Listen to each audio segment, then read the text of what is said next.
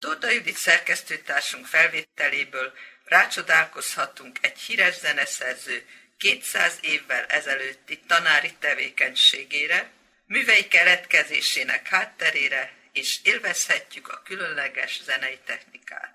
Nagyon kell most ez a cseppnyi romantika mai takarékra kapcsolt életünkben. Szlovákiában Párkány és Léva között félúton található egy kisváros, aminek Zselíza neve. És ebben a kisvárosban egyszer csak megpillantottunk egy Schubert szobrot. Kiderült, hogy itt van egy múzeum, Franz Schubert éveken keresztül élt ebben a városkában. A lelkes múzeum alapítóval, múzeum igazgatóval beszélgettünk. Hogy került ide Schubert? 1818-ben küldték ide őtet Bécsből, mert a Eszterházi azt mondta, hogy tavaszkor el fogunk menni megint Zselízre, mint minden éve, és ott születünk egy pár hónapig, és a lányok már 11 évesek. Egyik 11 éves, másik 15 éves, azt mondja, most már kellene zeneművétségre tanítani a lányokat, és azért hívta meg a Schubertet, hogy jöjjön ő is ide, el Zselízre. Schubert akkor Bécsben élt. Bécsben élt, igen. és ő Bécsi is volt. Bécsi mondom, is mondtam, hogy soha nem volt idegen, holba egyetlen idegen kiruccanás az volt Zselízre 1818-ban, de még egyszer előtt ide, hat évvel később, és az már 1824 volt. És akkor ebbe a Bagolyházban, a amit Bagolyháznak Bagolyházba- hívnak, Bagolyházba itt lakott, mert már, ahogy kint említettem, a lányok már nem 11 évesek voltak és 15, hanem már mégiscsak plusz 6. Kellett. És már veszélyes lett volna egy épületbe tartani a Schubertet a két kis kontesszal, és akkor felépítették ezt a házat, és ahogy a maga tetszett mondani, a Bagolyvárt azért hívjuk Bagolyvárnak, mert a ajtó felett van egy címer, és ott pedig a tudás jelképét tettek fel, és azért tettek oda bagyot, és nem tettek oda rókát, Persze. kakast vagy És valamit. kötődik-e valamilyen zenemű itt ehhez a Bagolyvárhoz? De valahol nekünk fel van jegyezve az a mű, azok a művek, amiket itt ebben a szobában, konkrét ebben a szobában alkotott, és hozzá kell tenni azt is, hogy mivel plátói szerelmet érzett a Karolinhoz, Karolin nem egyszer rászólt Schubertre, és mondta, hogy mester, hát nekem is dedikáljon valamit. Egyszer a Schubert elszólta magát, mert azt mondta, hogy miért dedikáljak, kedves Contest, mindent önnek írok. Szóval ez mind egy ilyen kis szerelmi vallomás Ez a nagyobbik lány volt? Az a kisebbik, a kisebbik volt. Az lány kis a volt a Karolin. volt. Plusz még, amikor a Schubert észrevette, ugyan már akkor beteges volt, ugyan már akkor depresszióba szemedett a Schubert, de azért jól esett neki, amikor látta, hogy a kislány szerelmes szemekkel néz rá, de ő realista volt a Schubert, és tudta, hogy ebből semmi nem lesz, hiszen ő egy kaszton kívüli volt, szóval ő mégis egy gazdag Hát, mert ez a grófnőnek. nagy Eszterházy Szóval család, igen, nagy? Eszterházi családnak. Ő meg csak egy bécsi szegény tanító volt. Második dolog, hogy akkor már nagyon beteg volt, és a harmadik dolog, hogy ő neki volt mindenféle bohém élete, ő Mhm. inkább másfelé orientálott. De amikor a kislántól látta a szemeket, akkor megtette ezt a érdekes dolgot, hogy mégiscsak férfi volt, és oda szeretett volna simulni a kis gróf kisasszonyhoz, de nem létezett. 1824-ben ilyen nem létezett, hogy megkavon a vállát, és akkor feltalálta magát, mint férfi, és elkezdett egyik a másika után négykezeseket írni. ötlet Négykezeseket igen. írt, és abból már azt jelentette, hogy oficiálisan odaülhetett Mhm, melléje, hivatalosan Huncutság volt, hogy még olyan akkordokat is írt, hogy a kezek, kezek keresztezők, és érezte az emberi testét a kislánynak, és annak, ennek már örült, mert ez elég volt neki. Mit lehet még itt látni ebben a szobában? A- a- a meglepő- Nagyon szépen berendezett korhű Meglepő- bútorokkal. Igen, a meglepő, meglepő dolog mégis talán csak az, amit úgy messzebbre tettem ott a kötél mögött, mert ott van Schubertnek a cvikkerje. Ezt Olyan így messzebbről is szoktam tartani, mert hát ez mégiscsak az, Ez az eredeti? hozzáért. Eredet, ez grófnőnek a gyűjteményéből, ez maradt ide ránk. De egy picike ember Picike lehetett, ember nem? volt, és Igen. Elizenek sokan mondták még utána is, a halála után Schubertnek, hogy beképzelt ember volt.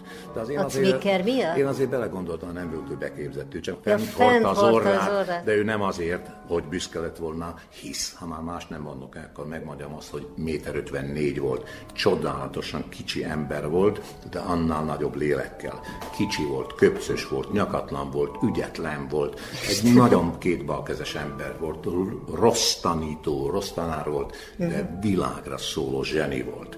És ezt szoktam mondani a diákoknak és a vendégeknek, ha eljönnek ide, nem baj, ha valaki köpcös, nem baj, ha valaki magas, valaki görbe lábú, nem baj, ha valaki nem tudom milyen handicappel szenved, az a fontos, ami a szívbe és a fejben van. Tehetséges. Igen, igen, igen, igen. Mondom. Miket lehet még itt látni? Látom természetesen, kották. Természetesen kották és vannak itt, de meglepő és az, hogy valódi igen. kották vannak itt, mert itt lehet hát látni a, Diabelli kiadásából, és levelek vannak ott a Schubertnek a Mi ez a Diabelli? Diabelli volt a bécsi kiadó, aki a, a kottákat adta ki, Diabelli és Szeg, kiadó. Diabelli kiadó. Ott van például Karolina Eszterházinak a iskola füzete. Szóval, amit 200 eurói bevallom, vette meg egy idős nénitől, aki állítólag az édesapja ellopta a kastélyból. Uh-huh. De ezt felfedeztem, hogy a hölgy eléggé háklisan beszél róla, akkor felfedeztem egy új kifejezést, és a idős néni nagyon megörült, mert azt mondtam neki, ne tessék mondani, hogy a édesapja ellopta. Úgy mondja most már mindenkinek, hogy édesapja megmentette. És akkor felkapta a fejét, azt mondta, hát igen, mert valójában igen, ő azt megmentette. Még ha nekem pénzzel adta el, de akkor is megmentette. Ez a, a családnak, tehát Johann Karl Esterházi de Galanta? Igen, úgy írják, hogy illustrissimo domines Joanni Carolo Esterházi de, de Galanta. De van másik levél, amit meg ott láttunk lent, Igen. hogy Monsignor la Comte Charles Jean Eszterházi de Galanta. De van olyan is, hogy magyarul ott van. Méltóságos uh-huh. Gró Galantai Eszterházi János Károly úr. Tehát Galantáról származó Eszterháziak. Igen. Négykezes kották.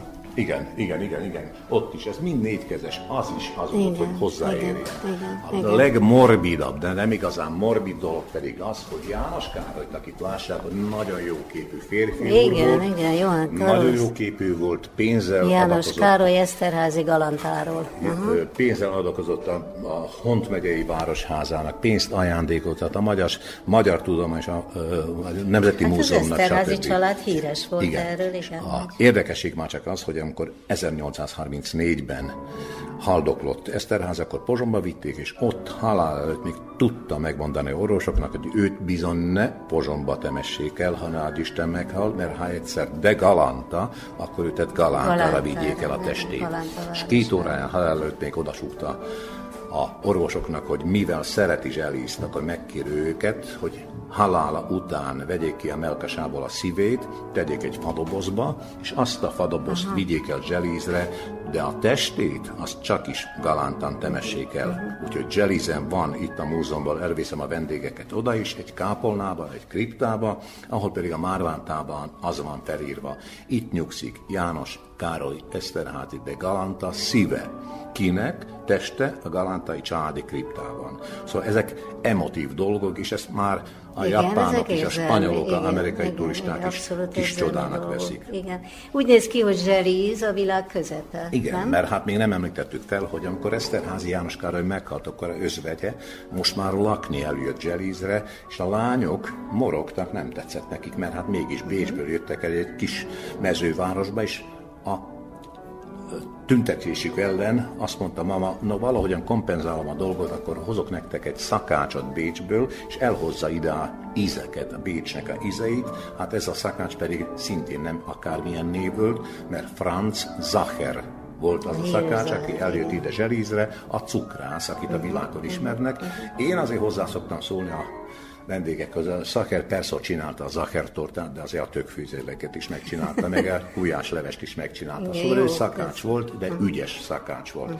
Hát érdekesség erre fel még azt talán, hogy itt született meg neki a fia 1843-ban, február 8-án azt pedig úgy hívták, hogy Eduard Sacher. És a Eduard Sachert meg úgy ismerjük, hogy ő kezdte, és kezdte felépíteni, és a láncot csinálta Sacher szálloda láncnak. Szóval valaki elmegy Bécsbe, akkor bizony a Sacher szálloda a leghíresebb, ott járt Mária Callas, ott járt John Kennedy, de azért, azért csöndbe, mert hát ez olyan szerény zselízi vagyok, azt mondom, hogy ne menjenek oda egy éjszakát tölteni, mert hát 350 eurótól van egy éjszaka. És azért, mert jó lokálpatrióta vagyok, akkor azt mondom, hogy a szacher tortát is zselízen kóstolják meg, mert itt 1,50-él megkapják, és a Bécsben pedig 6-tól 8 eurót fizetnek pont azért a szeletért, és náluk még jobb is szerintem. De nem csak, hogy Schubert szoba van itt, hanem még összegyűjtött nagyon sok, szóval egész a mamutfog, mamuk, mamutfogtól, a neolittól, egész a holokausztig van, és a, eljönnek ide diákok, főiskolások, óvodások, mm. akkor mindig azon a szinten, néhány nyelven tudjuk Elég. prezentálni azt, amit akarunk itt mutatni. Kérem, végezetül mutatkozzon be. A múzeum alapítója, Alapító gyűjtő, és a tulajdonosa, mert és azt a lehet tulajdonosa mondani. is.